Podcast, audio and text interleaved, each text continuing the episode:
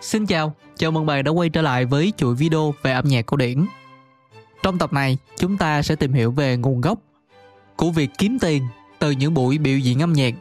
Qua đó bạn sẽ hiểu khái niệm về dân chủ hóa của âm nhạc cổ điển. Đại khái ý nghĩa của nó là âm nhạc dần trở nên phổ biến hơn với mọi tầng lớp của xã hội, từ những người siêu siêu giàu cho tới những người siêu giàu, rồi cuối cùng là đến người giàu bối cảnh của chúng ta sẽ là ở châu Âu vào thế kỷ thứ 18.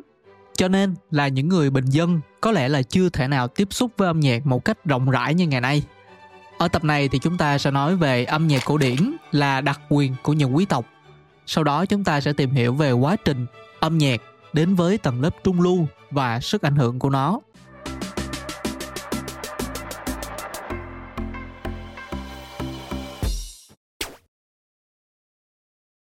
Ngày nay, ở bất kỳ chỗ nào, bạn cũng có thể nghe nhạc, chỉ cần có điện thoại, lên YouTube hay là bất kỳ ứng dụng nào cũng đều có nhạc để nghe.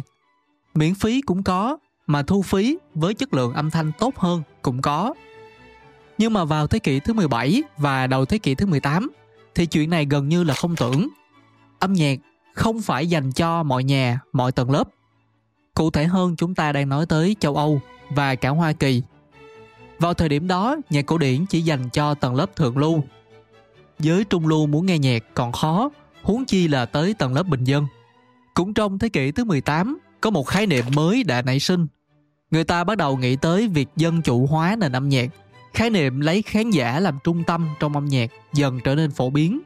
Và kể từ đó, khán giả nghe nhạc ở tầng lớp quý tộc, thường lưu, hoàng tộc đã mở rộng sang tầng lớp trung lưu mới giàu có có vẻ đây là một bước khởi đầu lớn ở trong âm nhạc.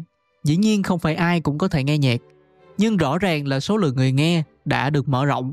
Ban đầu thì âm nhạc chỉ được biểu diễn ở hai chỗ chính, một là nhà thờ, còn hai là ở trong cung điện. Cho nên những người dân bình thường làm sao có cơ hội để nghe nhạc. Mãi cho đến giữa thế kỷ thứ 18, có một số thế lực mới đã nổi lên, bao gồm như là nhân viên kế toán, nhà vật lý học, các thương nhân buôn quần áo và những người làm nghề giao dịch chứng khoán. Đây là những nghề kiếm ra tiền vào thời điểm đó, cũng giống như là ngành kỹ sư AI đang hot bây giờ. Tiền lương mà họ kiếm được sau khi khấu trừ thuế cũng được tương đối nhiều. Cho nên sau đó họ đã cùng nhau hùng tiền lại để tổ chức hoặc là ít nhất là tài trợ cho những buổi hòa nhạc đầu tiên của riêng mình.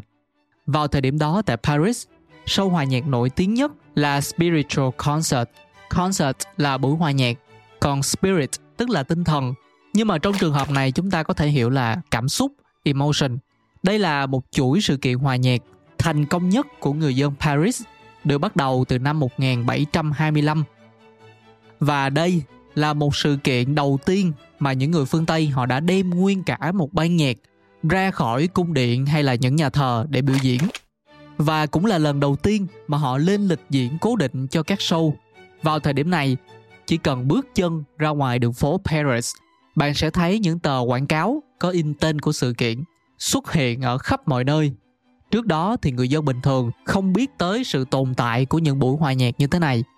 Tuy nhiên, giá vé vào xem là không hề rẻ, không phải ai cũng có đủ tiền để xem. Nên những người tổ chức họ đã nghĩ ra những loại vé khác nhau, giống như là đi xem ca nhạc lúc bây giờ, có nhiều loại vé giá vé khác nhau. Lúc đó họ có hai mệnh giá chính để có thể ngồi trong những cái phòng riêng ở trên lầu thì người ta phải trả tương đương với 5 triệu đồng vào thời điểm này. Còn nếu ngồi ở trên tầng trệt thì phải trả khoảng 2,5 triệu đồng. Một con số có thể xem là rất lớn cho một lần đi xem hòa nhạc. Nhưng nếu gia đình có con nhỏ dưới 15 tuổi đi xem thì người ta sẽ tính 1 phần 2 giá vé. Do đó có thể nói hình thức trả tiền để nghe nhạc hay là trả tiền để nghe hòa nhạc có thể xuất hiện từ khoảng thời gian này. Kể từ đó trở về sau, những buổi hòa nhạc mọc lên như nấm ở khắp châu Âu và lan rộng ra những nơi khác. Ví dụ như là ở London tại vườn vassar vào khoảng năm 1749, họ đã tổ chức rất nhiều những sự kiện lớn. Người ta tới đây để vừa nghe nhạc, vừa thưởng thức cảnh vật xung quanh. Có cây cối, có vườn hoa và những công trình nguy nga lộng lẫy.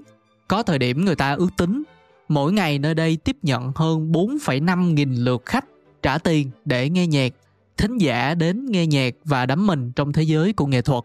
những bản giao hưởng vang lên như là những vần thơ. Nếu may mắn thời tiết đẹp thì một số người đứng bên ngoài của Vassar Garden vẫn có thể nghe được những âm thanh từ bên trong. Leopold Mozart đã dẫn con trai của mình là Wolfgang đến đây để nghe hòa nhạc vào năm 1764. Lúc bấy giờ, cậu trai trẻ bị ấn tượng bởi chính tại nơi đây cậu đã chứng kiến không có sự phân chia tầng lớp giữa các khán thính giả. Đây là một điều đáng chú ý bởi vì chúng ta đều biết ở thời kỳ nào cũng có người giàu và người nghèo ở tầng lớp khác nhau. Tuy nhiên ở trong quá khứ, chuyện này càng rõ rệt hơn. Các khán giả ở thế giới bên ngoài, họ có thể là quý tộc hoặc là một thương nhân thông thường. Nhưng khi nghe nhạc thì không còn bất kỳ sự phân biệt nào cả.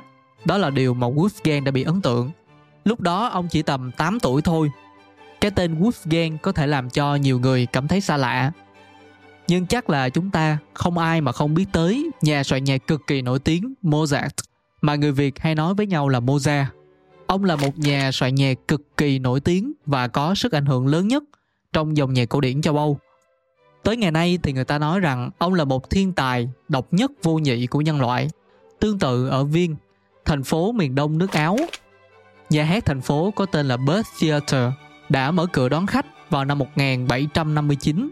Chỉ cần bạn đạt đủ điều kiện của họ là có thể vào. Một là bạn phải trả tiền, đó là điều đương nhiên. Còn thứ hai là bạn phải ăn mặc lịch sự và cư xử nhã nhặn. Trang phục của họ mặc rất cầu kỳ, như đàn ông phải mặc một bộ đồ vest, hay còn gọi là suit, hoặc là một bộ tudesso. Trong những ngày lạnh, người ta còn mặc thêm một chiếc áo overcoat ở bên ngoài. Khi đến nhà hát, họ sẽ cởi áo khoác ra và gửi lại trước khi bước vào bên trong. Xét ở một phương diện nào đó, thì đây là một sự phiền hà. Bởi vì người đi nghe hòa nhạc phải trang bị nhiều thứ như là đồ đạc, trang phục và phụ kiện. Bên cạnh đó họ còn phải bỏ một số tiền lớn ra để mua vé. Nhưng xét ở một phương diện khác, chúng ta có thể thấy có sự chọn lọc ở đây. Trong đầu video chúng ta đã nói, trước kia âm nhạc không phải dành cho mọi nhà. Dù là ở thời này tầng lớp trung lưu đã được tiếp xúc với âm nhạc, nhưng không có nghĩa là tầng lớp thượng lưu họ không nghe nhạc nữa. Và để đảm bảo rằng những người mới giàu có này phải cư xử lịch sự văn minh thì những điều kiện về quần áo trang phục là điều dễ hiểu tuy vẫn có những tiếng phàn nàn nhưng mà hầu hết mọi người đều chấp nhận văn hóa này thậm chí ở châu âu ngày nay khi người ta đi xem hòa nhạc hay là opera họ vẫn tuân thủ những nguyên tắc như vậy. Có thể vì vậy mà những người đi nghe hòa nhạc không chỉ là họ bị quyến rũ bởi âm nhạc, mà khi tới nhà hát, họ còn được gặp những người văn minh. Bản thân họ khi đã ăn mặc chỉnh tề, bước vào thánh đường của âm nhạc, họ cũng đã góp phần nâng tầm không gian ở nơi đây. Xét cho cùng thì ai mà không muốn được bao vây bởi những người lịch sự, xinh đẹp và văn minh? Cho nên không chỉ riêng gì ở bên trong nhà hát mà hội trường ở bên ngoài nhà hát cũng làm cho người ta thấy được sự đẳng cấp và sự văn minh càng ngày càng có nhiều người ở tầng lớp trung lưu tiếp cận với âm nhạc các nhà hát thành phố đã phủ đầy những người giàu mới nổi. Dĩ nhiên, cũng vẫn còn chỗ cho quý tộc và hoàng tộc ở trong các nhà hát. Nhưng tiếng nói của những người trung lưu dần trở nên lớn hơn, có trọng lượng hơn. Lúc bấy giờ có một sự cạnh tranh giữa người trung lưu và thượng lưu để xem xem ai mới là người kiểm soát văn hóa cao cấp. Tức là người nào mới là người có quyền phán xét. Thứ âm nhạc nào là thứ âm nhạc đáng để nghe. Quyền được quyết định đâu là thứ âm nhạc để nghe trước đó. Hoàn toàn nằm trong tay của giới quý tộc. Nếu họ đã nói bài này mới là bài hát hay, thì những người ở tầng lớp thấp hơn có phản bác cỡ nào đi chăng nữa, thì cũng không có ý nghĩa gì. Vì thế mà những thứ quý tộc thích cũng trở thành xu hướng cho toàn bộ xã hội nhưng khi tầng lớp trung lưu nổi lên, thì quyền lực này dần xoay chiều nó không nghiêng hẳn về bên nào, mà bên nào vào thời điểm đó cạnh tranh quyết liệt hơn, thì nó sẽ nghiêng về bên đó. Trong một buổi biểu diễn tại nhà hát thành phố Birth Theater quý tộc sẽ ngồi ở những hàng ghế trên cùng sát sân khấu nhất. Phía sau hàng ghế đó là dành cho những tầng lớp thấp hơn. Hàng ghế ở phía sau cùng, ở trên những bậc thang là dành cho dân thường. Một số quý tộc còn mua những phòng riêng nằm ở trên những tầng cao hơn hướng về sân khấu để cho dễ quan sát hơn. Đó là từ tầng 1 đến tầng 3 còn tầng 4 cũng dành cho dân thường. bởi vì nó ở quá cao, xa sân khấu và phải đứng lên thì mới xem được. Giá vé của từng chỗ ngồi cũng giống như là bây giờ. Càng gần sân khấu bao nhiêu thì giá vé sẽ càng cao bấy nhiêu. Đây là toàn bộ nội dung của tập này. Cảm ơn bạn đã lắng nghe. Trong phần mô tả của mỗi tập, mình luôn có để danh sách của toàn bộ các tập trong từng chủ đề. Nội dung được sắp xếp theo trình tự hợp lý và được chuẩn bị rất công phu. Mong các bạn sẽ ủng hộ bằng cách nhấn đăng ký kênh, nhấn thích và chia sẻ video này. Mình là Dương. Xin cảm ơn và hẹn gặp lại trong tập lần sau.